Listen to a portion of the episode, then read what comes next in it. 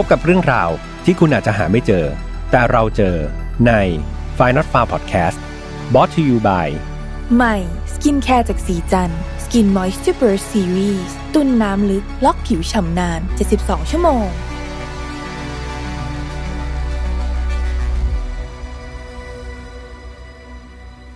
สวัสดีครับ ยินดีต้อนรับเข้าสู่ Final Far Podcast ครับ วันนี้คุณอยู่กับผมแฮมทัชพลเช่นเคยนะครับ เรามากันใน episode ที่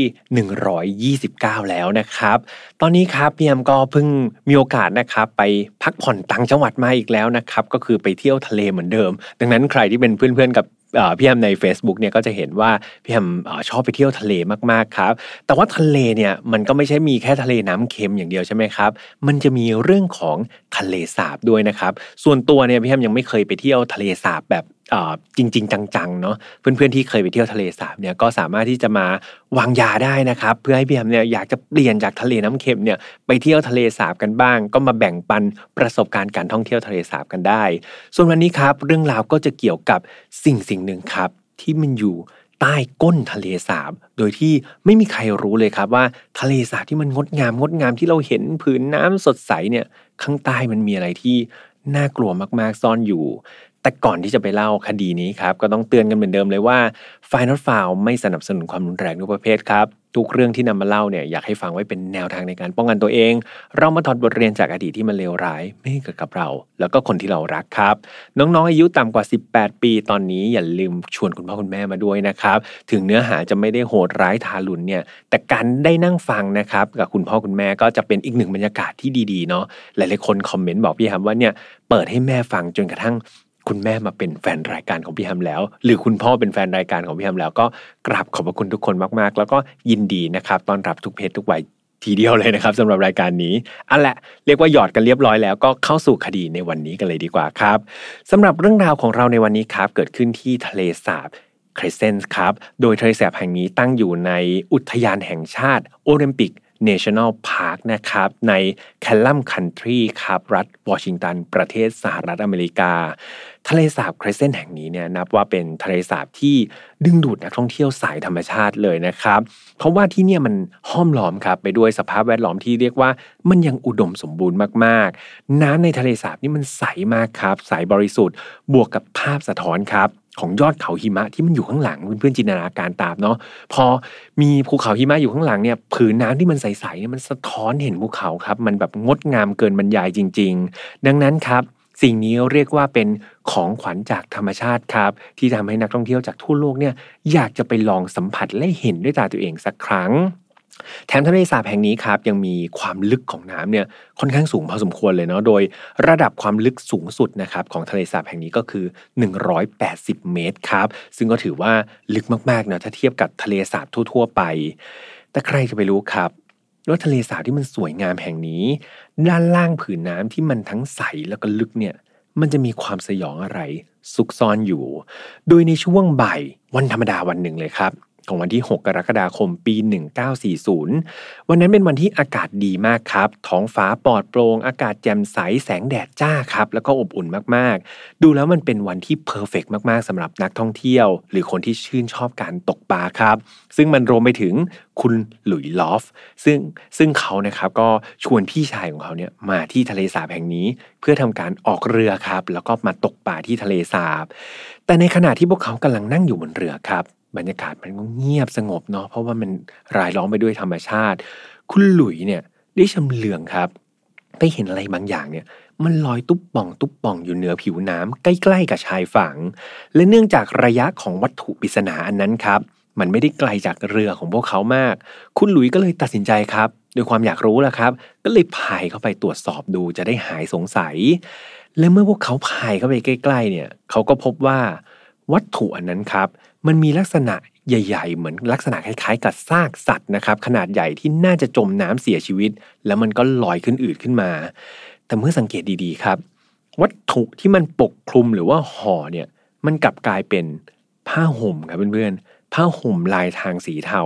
ซึ่งมันเป็นอะไรที่แปลกมากๆเลยใช่ไหมครับ ถ้าสัตว์เนี่ยมันจะตกลงไปตายแล้วก็ต้องมีคนเอาผ้าห่มมาห่มเนี่ย ดังนั้นครับพวกเขาเพ่งดูเดียวดีๆ แล้วเนี่ย กับบวกกับไอสิ่งที่มันห่อห่อหุ้มอยู่เนี่ยมันเป็นผ้าเนี่ย พวกเขาก็ไม่คิดว่ามันจะเป็นสัตว์แล้วครับ และเมื่อดูชัดๆดูดีๆ อีกทีเนี่ย เพ่งพินิษพิจารณาแล้วเนี่ยก็พบได้ทันทีเลยครับว่า มันคือศพของมนุษย์ครับ เมื่อมั่นใจว่ามันเป็นศพของมนุษย์แล้วเนี่ยโหคุณหลุยกับน้องชายครับ ก็รีบแบบจำเลยครับพายเรือกลับขึ้นฝั่งทันที เพื่อที่จะไปยังท่าเรือครับของเออเป็นโรงเพาะ ปาเทรานะครับแห่งรัฐวอชิงตัน ซึ่งเป็นสถานที่ที่พวกเขาทำงานอยู่นั่นแหละ ก็คือทำงานอยู่ใกล้ๆทะเลสาบแห่งนี้ โดยคุณหลุยเนี่ยไปแจ้งกับผู้จัดการครับของโรงฟักปลาเทาแห่งนี้ที่เขาทำงานเนาะบอกว่าเฮ้ยเนี่ยเขาออกไปตกปลาแล้วปรากฏว่าสิ่งที่พวกเขาเจอเนี่ยมันเป็นศพคน มันมีศพคนลอยขึ้นมาในทะเลสาบ ตอนแรกครับ ผู้จัดการคนนี้ฟังก็โหหัวเราะครับ ไม่เชื่อครับ บอกว่าสองคนนี้น่าจะดูผิดครับ มันจะเป็นไปได้ยังไง มันจะมีศพคนไปลอยอยู่ในทะเลสาบได้ยังไง ตัวผู้จัดการครับก็บอกว่าเฮ้ยนายดูผิดหรือเปล่า มันน่าจะเป็นศพกวางหรือเปล่านะแต่สองพี่น้องยังคงยืนยันในสิ่งที่ตัวเองเห็นครับ พวกเขาบอกว่าพวกเขานี่แบบโหเพ่งพินิษพิจารณาดูอยู่นานเลยนะ แล้วก็มั่นใจมากๆครับว่า นั่นคือศพของมนุษย์ครับ และพวกเขาก็มั่นใจอีกด้วยว่าศพศพนั้นเป็นศพของผู้หญิงครับ เพราะว่าเธอเนี่ยสวมชุดแบบเป็นชุดผู้หญิงเนาะเป็นชุดเรสสีเขียวครับ แล้วก็ห่อด้วยผ้าห่มลายทางสีเทาๆในเมื่อสองพี่น้องนี่ยืนยันมาขนาดนี้ครับ ผู้จัดการก็ต้องไปพิสูจน์ด้วยตาของตัวเอง พวกเขาทั้ง 3 คนครับก็เลยล่องเรือไปยังจุดที่คุณหลุยแล้วก็น้องชายของเขาครับไปดูนะครับว่าเอ้ยจุดเกิดเหตุมันอยู่ตรงไหน และเมื่อไปถึงผู้จัดการก็เห็นแจ้งแจ่มชัดเลยครับว่าสิ่งที่สองคนนี้พูดเนี่ยมันเป็นความจริงครับ พวกเขาก็เลยรีบพายเรือกลับเหมือนเดิมเลยครับ กลับมาที่ฝั่งเพื่อคราวนี้โทรแจ้งเจ้าหน้าที่ตำรวจแล้วนะครับ เวลาผ่านไปไม่นานเนี่ยก็มีเจ้าหน้าที่ตำรวจครับ เข้ามาตรวจสอบสถานที่เกิดเหตุ รวมถึงนำร่างนะครับของผู้หญิงคนนี้ขึ้นมา หลังจากที่เจ้าหน้าที่ตรวจสอบเก็บหลักฐานอะไรเรียบร้อยแล้วเนี่ยก็มีการส่งร่างนี้ครับไปทำการชันสูตรนะครับเพื่อระบุตัวตน แล้วก็หาข้อมูลอื่น ๆ มาประกอบ จากการชันสูตรเนี่ยพบว่าผู้เสียชีวิตเนี่ยอายุราวๆ 30 ปีครับ แล้วก็มีร่องรอยการถูกทำร้ายอย่างแรงบริเวณหน้าผากนะครับ ริมฝีปากด้านบนแล้วก็จมูกอีกด้วย คือต้องบอกว่าสภาพศพโดยรวมนะครับเพื่อนๆมันยังดูดีมากๆครับทีมแพทย์ชนสูตรเนี่ยพบว่าศพเนี่ยแทบไม่มีกลิ่นเน่าเหม็นเลยครับ ผิวหนังของศพเนี่ยยังคงแบบเป็นสีขาวๆซีดๆไม่ได้ดูเละอะไรมาก แถมอวัยวะหลายส่วนเนี่ยยังไม่มีร่องรอยของการย่อยสลายอีกด้วย ดังนั้นครับ สาเหตุเนี่ยที่คาดว่า เป็นอย่างนั้นเนี่ยพวกเขาเชื่อว่าเป็นเพราะว่าศพเนี่ยมันจมอยู่ใต้ทะเลสาบครับ ซึ่งใต้ทะเลสาบเนี่ยอุณหภูมิของน้ำเนี่ยมันเย็น มันหนาวเย็นมากๆทำให้สภาพศพเนี่ยสามารถที่จะคงรูปครับ สภาพศพก็เลยค่อนข้างที่จะสมบูรณ์แบบทีเดียว อย่างไรก็ตามด้วยความที่ศพศพนี้น่าจะจมอยู่ในน้ำเป็นระยะเวลานานนะครับ มันทำให้ร่างกายของผู้เสียชีวิตเนี่ยไปทำปฏิกิริยาทางเคมีทำให้เนื้อสัมผัสของศพเนี่ยมันคล้ายๆกับสบู่ก้อนครับ คือเพื่อนๆจินตนาการเนาะคือมันเป็นเมือกเมือกลื่นๆน่ะพอเวลาสัมผัสสบู่ก้อนไม่รู้ยังใช้กันอยู่หรือเปล่าบางคนใช้สบู่เหลวใช่ไหมครับสบู่ก้อนพอเวลาสัมผัสมันจะเมือกเมือกนะมันจะลื่นๆ เช่นเดียวกับศพของผู้หญิงคนนี้เลยครับพอเวลาสัมผัสผิวเธอครับมันจะเมือกเมือกลื่นๆแบบนั้น และแม้อย่างที่บอกครับว่าอวัยวะหลาย ๆ ส่วนเนี่ยยังอยู่ในสภาพดีไม่ได้ย่อยสลายใช่ไหมครับ แต่ว่าอวัยวะสำคัญอย่างมือของเธอเนี่ยมันกลับย่อยสลายไปแล้วครับ สิ่งนี้ ก็เลยทำให้เจ้าหน้าที่ตำรวจเนี่ยไม่สามารถที่จะตรวจสอบเธอจากลายนิ้วมือได้ เพราะว่ามือมันเปื่อยย่อยไปหมดแล้วนะครับเขาต้องไปหาวิธีการแบบตรวจสอบระบุตัวตนด้วยวิธีการอื่นแทน ส่วนการหาสาเหตุการเสียชีวิตครับ หลังจากที่ทำการชนสูตรอย่างละเอียดแล้วเนี่ย เจ้าหน้าที่ตำรวจครับ ก็คาดว่าผู้หญิงคนนี้เนี่ยน่าจะถูกทุบตีอย่างรุนแรงบริเวณใบหน้าครับ ก่อนที่จะถูก รัดคอนะครับจนเสียชีวิตก่อน หลังจากนั้นครับคนร้ายเนี่ยค่อยนำศพเนี่ยมาถ่วงนะครับกับก้อนหินขนาดใหญ่ เพื่อให้จมไปไว้อยู่ใต้ก้นทะเลสาบแห่งนี้นี่เอง แต่เมื่อเวลาผ่านไปครับ ไอตัวเชือกอะเพื่อนๆที่มันผูกกับก้อนหินนะเนาะมันก็เปื่อยแล้วก็ขาดครับ นั่นทำให้ร่างของเธอเนี่ยก็ลอยขึ้นมาเหนือผิวน้ำได้ เพราะว่ามันก็ไม่มีหินในการถ่วงแล้วนะครับ และในที่สุดเนี่ยก็ถูกพบ ได้มีการประสานงานไปยังเจ้าหน้าที่พยาธิวิทยาด้วยนะครับ ให้ทำการตรวจสอบสภาพศพ เพื่อคาดคะเนครับช่วงเวลาการเสียชีวิต ซึ่งผลก็ออกมา น่าตกใจทีเดียวครับเพื่อนๆ เพราะว่าเจ้าหน้าที่พยาธิวิทยาเนี่ยเชื่อว่าผู้หญิงคนนี้ถูกฆาตกรรม แล้วก็ถ่วงน้ำในทะเลสาบนี้มาเป็นเวลากว่า 3 ปีแล้วครับเพื่อนๆ 3 ปีแล้วนะครับเพิ่งถูกพบศพ กลับมาที่ด้านของการสืบสวนของคดีนี้เนี่ยโจทย์แรกเลยครับ ที่ทางเจ้าหน้าที่ตำรวจเนี่ยต้องการหาคำตอบให้ได้ก็คือ ผู้หญิงคนนี้เป็นใครก่อน เพราะว่าถ้าไม่รู้ตัวตนนี่ไม่รู้จะเริ่มสืบจากอะไรเลยใช่ไหมครับ ใบหน้าเนี่ยมันระบุไม่ได้ครับ ลายนิ้วมือเนี่ยก็ไม่มีอีก ดังนั้นสิ่งที่ตำรวจใช้ในการระบุตัวตนเนี่ยแต่ถ้าเป็นคอคดีฆาตกรรมน่าจะพอเดาได้นะครับ สิ่งสิ่งนั้นก็คือรูปแบบของฟันหรือว่าประวัติทันตกรรมนั่นเองครับ จากการตรวจสอบฟันของเธอเนี่ยก็พบว่าเฮ้ยมันมีฟันอยู่ซี่หนึ่งที่มันทำจากทองครับเพื่อนๆ ซึ่งมันเป็นลักษณะที่มันดูโดดเด่น outstanding ออกมาเลยใช่ไหมครับ คือคนปกติคงไม่ได้ทำฟันทองเท่าไหร่เนาะ ดังนั้นฟันของผู้เสียชีวิตรายนี้ครับ ทำจากทองคำครับ ซึ่งมันก็พอที่จะสโคบดาวลงมาได้นะว่ากลุ่มผู้ต้องสงสัยว่าน่าจะเป็นผู้เสียชีวิตคนนี้เนี่ยจะเป็นใครโดยดูจากลักษณะฟันนี้ตำรวจครับก็เลยต้องการที่พึ่งครับ เขาได้ส่งรูปครับฟันซี่เนี่ยออกไปหาหมอฟันครับหรือว่าทันตแพทย์เนี่ยกว่า 5,000 คนในเมืองแถวๆนั้นเลย เพื่อช่วยกันสำรวจครับว่า มีหมอฟันท่านใดบ้างนะ ที่เคยทำฟันให้คนไข้ลักษณะนี้ หรือว่าเคยเจอคนไข้ที่มีลักษณะฟันเป็นทองคำแบบนี้ครับ ในที่สุดหลังจากใช้เวลาถึง 14 เดือนเลยนะครับ เพื่อนๆไม่ใช่ว่าใช้เวลาแป๊บเดียวเนาะ14 เดือนเลยเนี่ย ปรากฏว่ามีทันตแพทย์ท่านหนึ่งครับ จากโฟล์กตันรัฐเซาท์ดาโกต้านะครับได้ทำการติดต่อกลับมา โดยทันตแพทย์ท่านนี้ครับได้ทำการยืนยันว่า เขานี่มีประวัติ ทันทันตกรรมครับ ที่มันตรงกับภาพที่ตำรวจส่งมาแบบไม่ผิดเพี้ยนเลยครับ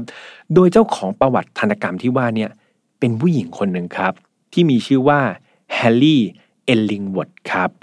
เอาละคราวนี้เหมือนเราจะได้ชื่อแล้วนะครับว่าผู้เสียชีวิตเนี่ยคาดว่าคือคุณแฮลลี่นี่แหละเจ้าหน้าที่ตำรวจก็เลยต้องทำไง คราวนี้รู้ตัวตนแล้วใช่ไหมครับ ก็ทำการสืบประวัติเธอ แล้วก็ได้ข้อมูลที่มันน่าสนใจมาก ๆ ครับเพื่อนๆ คุณแฮลลี่อิลลิงเวิร์ธเนี่ยมีชื่อเต็ม ๆ นะครับว่าแฮลลี่เลเทมอิลลิงเวิร์ธครับ เธอเกิดเมื่อวันที่ 8 มกราคมครับ ปี 1901 นะครับ ที่กรีนวิลล์มูริงเบิร์ก เคนตักกี้รัฐสหรัฐอเมริกานะครับ โดยเธอเนี่ยมีประวัติการแต่งงานแล้วก็หย่าร้างมาแล้วถึง 2 ครั้งครับ หลังจากหย่าร้างมา 2 ครั้งเนี่ยเธอก็ได้เดินทางกลับมาทำงานนะครับ เป็นเด็กเสิร์ฟครับ อยู่ในโรงแรมเล็ก ๆ แห่งหนึ่ง แถวแถวทะเลสาบเครสเซนต์แห่งนี้นี่เอง และที่นี่ครับ เธอได้พบกับผู้ชายคนหนึ่งที่ชื่อว่า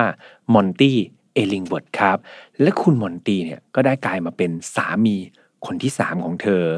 ทั้งคู่ได้แต่งงานกันในวันที่ 16 มิถุนายนปี 1936 คุณมอนตี้เนี่ย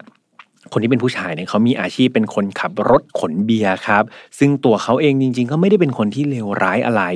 แต่ปัญหาก็คือคุณมอนตี้เนี่ยเป็นคนที่ติดสุรามากๆเลยครับ และทุกๆ ครั้งเลยนะที่เขาเมาเนี่ยมอนตี้จะกลายร่างทันทีครับ จากคนแบบ เป็นคน nice เป็นคน friendly เป็นคนปกติเนี่ย พอดื่มเหล้าเหล้าเข้าปากปุ๊บพอเริ่มเมาปุ๊บเปลี่ยนไปอีกคนนึงครับ กลายเป็นคนฉุนเฉียวเกรี้ยวกราด aggressive ครับแล้วก็โมโหร้ายมากๆ สิ่งนี้มันได้สร้างปัญหาครับ ให้กับชีวิตหลังแต่งงานของทั้งคู่เป็นอย่างมาก ทั้งคู่นี่มักจะทะเลาะกันทุกๆ ครั้งเลยครับที่คุณมอนตี้เนี่ยดื่มสุราแถมอย่างที่บอกไปคือคุณมอนตี้เนี่ยติดเหล้ามากครับ ดังนั้นมันมีช่วงเวลาในการเมาเนี่ยเยอะมากๆ รวมไปถึงประเด็นการชู้สาวเนี่ยก็เป็นประเด็นแบบที่ถูกเอามาทะเลาะกันในครอบครัวนี้อยู่บ่อยครั้ง ซึ่งแน่นอนครับว่าพอมีการทะเลาะกันเนี่ย ฝ่ายที่ถูกทำร้ายก็คือ คุณฮอลลี่ครับ คุณแฮลลี่นี่เองที่เป็นฝ่ายผู้หญิงเนะไม่มีทางที่จะไปสู้แรงของคุณมอนตี้ได้ มีครั้งหนึ่งครับ ที่เรื่องราวการทะเลาะวิวาทกัน แล้วก็ทำร้ายร่างกายเนี่ย มันไปถึงหูของตำรวจเลยนะครับโดยตอนนั้นเนี่ยเจ้าหน้าที่ตำรวจก็แนะนำครับ บอกว่าเฮ้ยทะเลาะกันแบบนี้อยู่กันไม่ยืดหรอก อย่าร้างกันดีกว่าครับ จะได้ไม่ต้องเกิดปัญหาดีกว่า จะต้องมาทะเลาะกัน แล้วก็มาทำร้ายร่างกายกันแบบนี้ นอกจากนี้ครับเพื่อนๆของคุณเฮนรี่เองเนี่ยก็มองว่าเฮ้ยบางทีเธอมาทำงานเนี่ยในสภาพหน้าตาดูไม่ได้เลยครับ ยับเยินมากๆ แบบหน้าตานี่ฟกช้ำดำเขียว ร่างกายก็มีแต่แบบรอยเป็นจ้ำเป็นจ้ำเป็นจ้ำเต็มไปหมดอยู่หลายแห่ง หนักสุดครับมีอยู่ครั้งหนึ่งที่แบบ เบ้าตาเธอเป็นสีม่วงเลยครับ คือดูออกเลยว่าโดนต่อยตามานะครับ แน่นอนว่าเพื่อนๆก็รู้แหละครับ ว่าน่าจะโดนนายมอนตี้เนี่ยต่อยมาที่เบ้าตา อย่างไรก็ตามครับ เพื่อนๆเนี่ยก็ได้แต่แสดงความเป็นห่วงเนาะ แต่ทั้งหมดเนี่ยมันก็ขึ้นอยู่กับคุณแฮร์รี่เองนะครับ ว่าเธอเนี่ยจะตัดสินใจหย่าร้างกับนายมอนตี้หรือเปล่า เพราะฉะนั้นครับตำรวจนะครับก็เลยหลังจากที่รับเรื่องนี้มาเนี่ยพวกเขาก็พอรู้ประวัติของคุณแฮลลี่เนี่ยก็ไป ตามหาเพื่อนๆของคุณแฮลลี่ก่อนครับ ซึ่งเพื่อนๆเนี่ยก็ได้มาให้ปากคำกับเจ้าหน้าที่ตำรวจด้วยนะครับ ซึ่งก็ให้ข้อมูลที่น่าสนใจ มีพยานคนหนึ่งครับ ได้แจ้งว่าเธอเนี่ยเห็นคุณแฮลลี่เนี่ยครั้งสุดท้ายในวันที่ 22 ธันวาคม ปี 1937 ครับ ตอนนั้นเนี่ยก่อนที่เธอจะหายตัวไปเนี่ยคุณแฮลลี่ได้บอกว่า ตัวเธอกำลังจะกลับไปที่อพาร์ตเมนต์เพื่อไปรอ มอนตี้สามีของเธอนะครับ เพราะว่าสามีของเธอเนี่ยออกไปงานปาร์ตี้ที่พอร์ตทาวน์เซนด์นะครับ แล้วก็ยังไม่กลับมาตัวเธอก็ขอไปรอที่ห้องพักก่อน ซึ่งดูจากประวัติความรุนแรงที่คุณมอนตี้เคยทำกับคุณแฮลลี่ไว้เนี่ยบวกกับคำให้การต่างๆ นานาเนี่ยแน่นอนว่ามอนตี้เนี่ยตกเป็นผู้ต้องสงสัยของคดีฆาตกรรมคุณแฮลลี่ภรรยาของเขาทันทีครับเจ้าหน้าที่ตำรวจเนี่ย ก็พอได้ตัวผู้ต้องสงสัยแล้วก็คือนายมอนตี้คนนี้ก็เริ่ม ออกตามหาตัวทันทีใช่ไหมครับ และไม่นานนะครับ เจ้าหน้าที่ตำรวจก็ไปเจอเขาที่ลองบีชรัฐแคลิฟอร์เนียครับ ตอนนั้นเนี่ยมอนตี้เองกำลังอยู่กับผู้หญิงคนหนึ่งโดยเจ้าหน้าที่ตำรวจก็ได้แจ้งข้อกล่าวหาก่อนนะครับ ว่าเรื่องราวมันเป็นยังไง เพื่อที่จะได้ควบคุมตัวเขาครับ มาให้ปากคำที่สถานีตำรวจ ซึ่งแน่นอนว่าเบื้องต้นเนี่ยมอนตี้นี่ปฏิเสธทุกอย่างเลยครับ ปฏิเสธทุกข้อกล่าวหา เขาบอกว่าตัวเขากับเฮนรี่เนี่ย คือหย่ากันมาต้องนานแล้ว และอีกอย่างหนึ่งคือเขาเชื่อว่าศพศพนั้นที่เจอเนี่ย ไม่ใช่ศพของเฮนรี่หรอก เขาเชื่อว่าเธอเนี่ยน่าจะยังมีชีวิตอยู่สักที่ไหนที่หนึ่งครับ บนโลกใบนี้อย่างแน่นอน มอนตี้ยังบอกอีกว่าเนี่ยเอาจริง ๆ เขาเห็นเธอเมื่อไม่กี่วันนี้เองนะ ดังนั้นเธอจะกลายเป็นศพเมื่อ 3 ปีที่แบบถูกฆ่าเมื่อ 3 ปีที่แล้วได้อย่างไรครับ ซึ่งตัวนี้มันขัดแย้งกับหลักฐานที่มีนะครับ ก็คือข้อมูลจากทันตกรรมใช่ไหมครับ ที่ส่งให้หมอฟัน เข้ามายืนยันเรื่องของรูปแบบของฟันว่าเป็นแบบเดียวกับศพอย่างแน่นอน แถมทางตำรวจครับ อย่างที่บอกว่าได้มีการติดต่อเพื่อนๆของแฮลลี่ไปใช่ไหมครับ เพื่อนๆเนี่ยก็เข้ามายืนยันศพด้วยนะครับ โดยพวกเธอเนี่ยมั่นใจเลยนะว่าศพศพนี้เป็นแฮลลี่แน่นอน เพราะว่าพวกเขาจำ เสื้อผ้าได้ครับ พวกเขาบอกเสื้อผ้าเนี่ยเป็นเสื้อผ้าของแฮลลี่อย่างแน่นอน พวกเธอจำได้อย่างแม่นยำดังนั้นครับ ทั้งข้อมูลทางด้านธนกรรม และปากคำของเพื่อนของคุณเฮนรี่เนี่ยมันดูมีน้ำหนักใช่ไหมครับ มันดูน่าเชื่อถือกว่าคำพูดลอยๆของนายมอนตี้อยู่แล้ว คือนายมอนตี้ไม่ได้มีหลักฐานอะไรเลย แค่บอกว่าเฮ้ยเจอเธออยู่ไม่กี่วันมันก็ดูแบบมันดูไม่น่าเชื่อถือครับ สิ่งที่ตำรวจต้องตามหาให้ได้ตอนนี้ก็คือ หลักฐานครับ หลักฐานที่มันหนาแน่นพอที่จะมัดตัวนายมอนตี้ให้อยู่หมัด และหลักฐานเอาจริง ๆ มันก็ไม่ได้มีตัวเลือกมากมายนะครับ แต่ในตัวเลือกไม่มากมายครับเพื่อนๆ มันกลับมีหลักฐานเด็ดอยู่ครับ หลักฐานเด็ดนั้นเพื่อนๆ พอจะเดาได้ไหมครับ อาจจะเดายากนิดหนึ่งเนาะหลักฐานเด็ดอันนี้ก็คือเชือกนั่นเองครับ เศษเชือกเนี่ยเพื่อนๆจำได้ใช่ไหมว่าตำรวจเนี่ยสันนิษฐานว่าแฮร์รี่เนี่ยน่าจะถูกฆาตกรรม ใช่ไหมแล้วก็นำมาถ่วงน้ำผูกเชือกไว้กับหิน ดังนั้นครับต่อให้เชือกขาดไปเนี่ยเชือกมันก็ไม่ได้แบบย่อยสลายหายไปในทะเลสาบใช่ไหมครับ มันยังมีเศษเชือกครับที่มัดตัวคุณฮอลลี่อยู่ตำรวจได้เก็บเศษเชือกอันนั้นไว้ครับ เจ้าหน้าที่ตำรวจเนี่ยได้พยายามนะครับ หาข้อมูลเกี่ยวกับเชือกอันนั้นด้วย และในที่สุด เขาได้พบกับเจ้าของร้านคนหนึ่ง ซึ่งเปิดร้านแถวแถวทะเลสาบเครเซนในจุดที่เกิดเหตุนี้เอง เจ้าของร้านคนนี้ เขายืนยันเลยนะครับว่าเขาเนี่ยเคยเจอนายมอนตี้ครับเขาจำนายมอนตี้ได้ โดยในวันนั้นเนี่ยนายมอนตี้ได้มายืมเชือกจากร้านเขาครับ ซึ่งเป็นความยาวประมาณ 50 ฟุต หรือว่าราวๆ 15 เมตรนะครับ หลังจากนั้นเนี่ยเขาก็ไม่เจอนายมอนตี้อีกเลย คือพูดง่ายๆก็คือมาขอยืมเชือกหน่อย แล้วก็ไม่เอามาคืนครับ แล้วก็หายหัวไปเลยครับพูดง่ายๆ ความโชคดีคือเจ้าของร้านยังมีเชือกแบบนั้นอยู่ครับ ยังมีเชือกแบบที่นายมอนตี้เนี่ยเคยยืมไปอยู่ เจ้าหน้าที่ก็เลยนำเชือกที่พบที่ศพของคุณฮันลี่เนี่ยไปทำการเปรียบเทียบครับกับเชือกที่ร้านขายแห่งนี้ และปรากฏว่า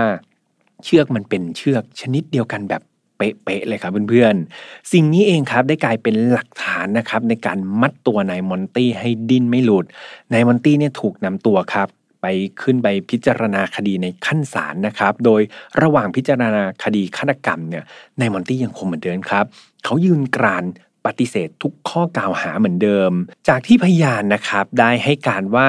เธอเนี่ยพบเห็นแฮลลี่ผู้เสียชีวิตเนี่ยครั้งสุดท้ายในวันที่ 22 ธันวาคม โดยในวันนั้นเนี่ยแฮลลี่ได้บอกกับตัวเธอครับ ได้บอกกับพยานว่าแฮลลี่เนี่ยจะกลับอพาร์ตเมนต์ไปนะครับ เพื่อไปรอนายมอนตี้อย่างที่พี่แฮมเล่าไปตอนต้นจำได้ใช่ไหมครับ ซึ่งทางเจ้าหน้าที่ครับก็มีการพูดถึงประเด็นนี้ในขั้นศาลด้วย นายมอนตี้ก็บอกว่า เออเรื่องนี้มันเป็นเรื่องจริงนะ คือวันนั้นครับเขาก็บอกว่าเขาได้พบกับแฮลลี่จริง ๆ โดยตอนที่เธอกลับไปที่อพาร์ตเมนต์เนี่ยในวันนั้นจริง ๆ เขาไม่ได้ออกไปเที่ยวนะ แต่เขายังอยู่ในอพาร์ตเมนต์แห่งนั้นอยู่นั่นแหละ ในตอนที่เธอกลับมาจากที่ทำงานเนี่ยเขาก็ยังเจอเธออยู่ แต่ว่าหลังจากที่กลับมาได้เนี่ย ปรากฏว่าทั้งคู่ มีปากเสียงกันครับ พวกเขาก็เลยทะเลาะกันอย่างรุนแรง ก่อนที่มอนตี้บอกว่าตัวเขาเองเนี่ยจะเดินออกจากอพาร์ตเมนต์แล้วก็เดินทางเข้าตัวเมืองไป แต่พอหลังจากที่เขาสงบจิตสงบใจได้เนี่ยเขาก็กลับมาที่อพาร์ตเมนต์อีกครั้งหนึ่ง แต่เขาพบว่าหลังจากกลับมาแล้วเนี่ยฮอลลี่ก็ไม่อยู่แล้วครับไม่อยู่ที่ห้องอีกแล้ว และหลังจากนั้นเขาก็ไม่พบเจอเธอเลย และเขาก็คิดว่าฮอลลี่เนี่ยน่าจะทิ้งเขาไปแล้วล่ะครับ น่าจะทิ้งเขาไปอยู่กับคนอื่นละ หรือไม่ก็ย้ายที่อยู่ไป ซึ่งจากคำให้การของนายมอนตี้ในขั้นศาลเนี่ย ถ้าเพื่อนๆจำได้ มันขัดแย้งกับสิ่งที่เขาเคยพูดกับเจ้าหน้าที่ตำรวจครับ เขาเคยบอกว่าเขาเพิ่งเจอฮอลลี่เมื่อไม่กี่วันนี้เองจำได้ใช่ไหมครับ แต่พอมาพูดในขั้นศาลบอกว่า วันนั้นพอกลับมาทะเลาะกัน เข้าไปในเมืองพอกลับมาปุ๊บก็ไม่เจอฮอลลี่อีกแล้วนับตั้งแต่วันนั้น ซึ่งมันเป็น คอนฟ lict ละครับมันเป็นการให้การที่ขัดแย้งกันเอง ทางฝ่ายอายการครับก็มีการซักถามเพิ่มเติมนะครับ เรื่องของประเด็นความรุนแรง แล้วก็การทำร้ายร่างกายที่เกิดกับแฮร์รี่ด้วย ซึ่งแน่นอนว่ามีพยานมากมายครับ ที่พบเห็นร่องรอยต่างๆ ตามเนื้อตัวของเธอหรือตามใบหน้าของเธอ ซึ่งมอนตี้ตรงนี้เขาก็ยอมรับนะครับ เขาบอกว่า เขากับฮันรี่เนี่ยทะเลาะกันบ่อยครับ แล้วก็มักจะลงเอยด้วยการที่เขาเนี่ยไปทำร้ายร่างกายเธอ แต่ถึงขนาดนั้นเนี่ยเขาก็ไม่คิดจะเคยจะฆ่าเธอเลยนะ เขาเนี่ยแค่ทำร้าย เพราะว่าเขาเนี่ยควบคุมอารมณ์ไม่ได้ เขาโกรธ เขาก็เหมือนบันดาลโทสะออกมา แต่ว่าถ้าจะให้ถึงขั้นฆ่าแกงกันเนี่ยไม่มีความคิดนี้อยู่ในหัวของเขาครับ อย่างไรก็ตามเนี่ยหลังจากที่เจ้าหน้าที่ตำรวจครับ ได้นำหลักฐานต่างๆ พร้อมกับพยานนะครับมาให้การต่อศาลเนี่ยมันก็ทำให้นายมอนตี้เนี่ยหลังจากที่ถูกไล่ไปเรื่อยๆเนี่ยเขาก็เริ่มที่จะหาข้อแก้ตัวไม่ได้ แล้วก็พูดไม่ออกในที่สุดครับ สุดท้ายหลังจากที่จำนวนด้วยพยานหลักฐานนายมอนตี้ก็ทำการรับสารภาพนะครับ เขาได้เล่าว่าในวันนั้นเนี่ยเขากับฮอลลี่เนี่ยก็ได้เจอกันจริง ๆ ครับ แล้วก็มีปากเสียงกันรุนแรงจริงๆ ก่อนที่สุดท้ายเขาก็จะตัดสินใจลงไม้ลงมือกับเธอเหมือนเดิม เพียงแต่ว่าครั้งนี้เนี่ยมันอารมณ์มันแบบพุ่งปรีดนะครับเขาไม่สามารถที่จะควบคุมอารมณ์ตัวเองไว้ได้ เขาก็เลยพลั้งมือครับ ไปบีบคอเธอเนาะแล้วก็ทุบตีเธอจนกระทั่งเธอเนี่ยเสียชีวิต ตอนนั้นเองครับ เขาก็เลยเหมือนพอดงแบบพลาดฆ่าภรรยาตัวเองมาแล้วก็เลยแบบตกใจครับ ได้สติกลับมา ตอนนั้นเขาก็เลยคิดว่า เขาต้องทำการกำจัดศพครับ ต้องทำการซ่อนศพณที่ใดที่หนึ่งที่ไม่มีใครหาเจอ เขาก็เลยนำผ้าปูที่นอนนะครับมาทำการห่อศพ แล้วก็ขับรถไปยังทะเลสาบคริสเซนครับ จากนั้นก็ใช้เชือกเนี่ยมัดศพเอาไว้กับก้อนหินขนาดใหญ่ เพื่อถ่วงน้ำโดยหวังว่าเธอจะอยู่ภายใต้ ทะเลสาบคริสเซนนี้ไปตลอดกาลโดยที่ไม่มีใครมาค้นพบนะครับคณะลูกทุนเนี่ยใช้เวลาราวๆ 4 ชั่วโมงครับ ในการพิจารณาคดีนี้ ก่อนที่จะมีคำพิพากษาว่ามอนตี้เอลิงวอดคนนี้มีความผิดจริงนะครับในฐานฆาตกรรมผู้อื่น โดยมิได้ไต่ตองไว้ก่อนครับ โดยเขาเนี่ยจะถูกจำตัดสินนะครับจำคุกตลอดชีวิตครับมอนตี้เนี่ยยังใช้ชีวิตอยู่ในเรือนจำรัฐวอชิงตันนะครับ ก่อนที่ในอีก 32 ปีต่อมาเนี่ยเขาก็จะเสียชีวิตในคุกนะครับก็คือแบบอยู่จำคุกไปได้จริงแค่ 32 ปีแล้วครับ ในวันที่ 5 พฤศจิกายนปี 1975 เนี่ย เขาก็เสียชีวิตไป หลังจากที่เรื่องราวนี้ครับ ถูกนำมาเผยแพร่เนาะ มันก็เรียกว่า เป็น Talk of the Town ครับ เพราะว่ามันเป็นเรื่องราวที่แปลกประหลาดมาก ๆ เลย ก็มีคนตั้งฉายาให้กับคุณฮอลลี่ด้วยนะครับ ว่า The Lady of the Lake ครับ หรือว่าพูดง่ายๆ ก็คือเป็นแบบหญิงสาวแห่งมหาสมุทรอะไรประมาณนี้ เพราะว่าเธอเนี่ยต้องจมอยู่ภายใต้มหาสมุทรอย่างโดดเดี่ยวครับ ตลอดระยะเวลา 3 ปีกันเลยทีเดียว จนกว่าสุดท้ายเนี่ยเธอก็จะได้รับความยุติธรรมกลับมาใช่ไหมครับเรื่องราวนี้ก็จบลงไปแบบน่าเศร้านะครับ แล้วก็ มีความมีพล็อตเป็นหนังเหมือนเดิมนะครับ ก็พี่ยามก็รู้สึกว่าเออเป็นเรื่องราวที่มันน่าสนใจจริง ๆ แล้วก็อยากจะนำมาเล่าให้กับเพื่อนๆฟังนะครับสำหรับไฟนอตฟาวครับ เราออกอากาศทุกวันอังคารแบบนี้เหมือนเดิมนะครับทางช่องของ Mission to Pluto นะครับ ไม่ว่าจะเป็น YouTube Spotify SoundCloud Podbean ซัพเปอร์พอดแคสต์ครับสำหรับใครที่ชอบฟังแบบพอดแคสต์ชอบฟังแต่เสียงเนี่ยก็สามารถติดตามกันได้นะครับใน Spotify แล้วก็ Apple Podcast นั่นเอง เรามีช่องแยก โลโก้สีแดงๆครับ ตามเข้าไป Follow กันได้สำหรับแฟนเพจ Mission to Pluto ก็เหมือนกันนะครับ ตามเข้าไปกดไลค์กดแชร์กันได้ ในนั้นเดี๋ยวจะมีกิจกรรมดีๆนะครับ ซึ่งตอนนี้เราเป็น media partner กับทาง Night Edge Pictures แล้วนะครับ ซึ่งเป็นค่ายหนังน้องใหม่ครับ ที่เน้นหนังสยองขวัญหนังโหดนะครับ เชื่อว่าแฟนๆไฟนอตฟาวเนี่ยต้องชื่นชอบอย่างแน่นอนใครชอบฟังคดีฆาตกรรม ก็น่าจะชอบหนังแบบสยองขวัญใช่ไหมครับ แต่ก็ไม่ใช่ทุกคนนะ เช่นพี่แฮมนะครับ ก็จะค่อนข้างไม่ถูกฉลกนะครับ ดังนั้นกิจกรรมต่างๆ นี่เดี๋ยวพี่แฮมจะลองดูนะครับ ถ้าไหนเป็นกิจกรรมที่พี่แฮมสามารถร่วมได้ไม่แน่ครับ แฟนๆ รายการอาจจะได้ร่วมกิจกรรมกับพี่แฮมแล้วก็ทาง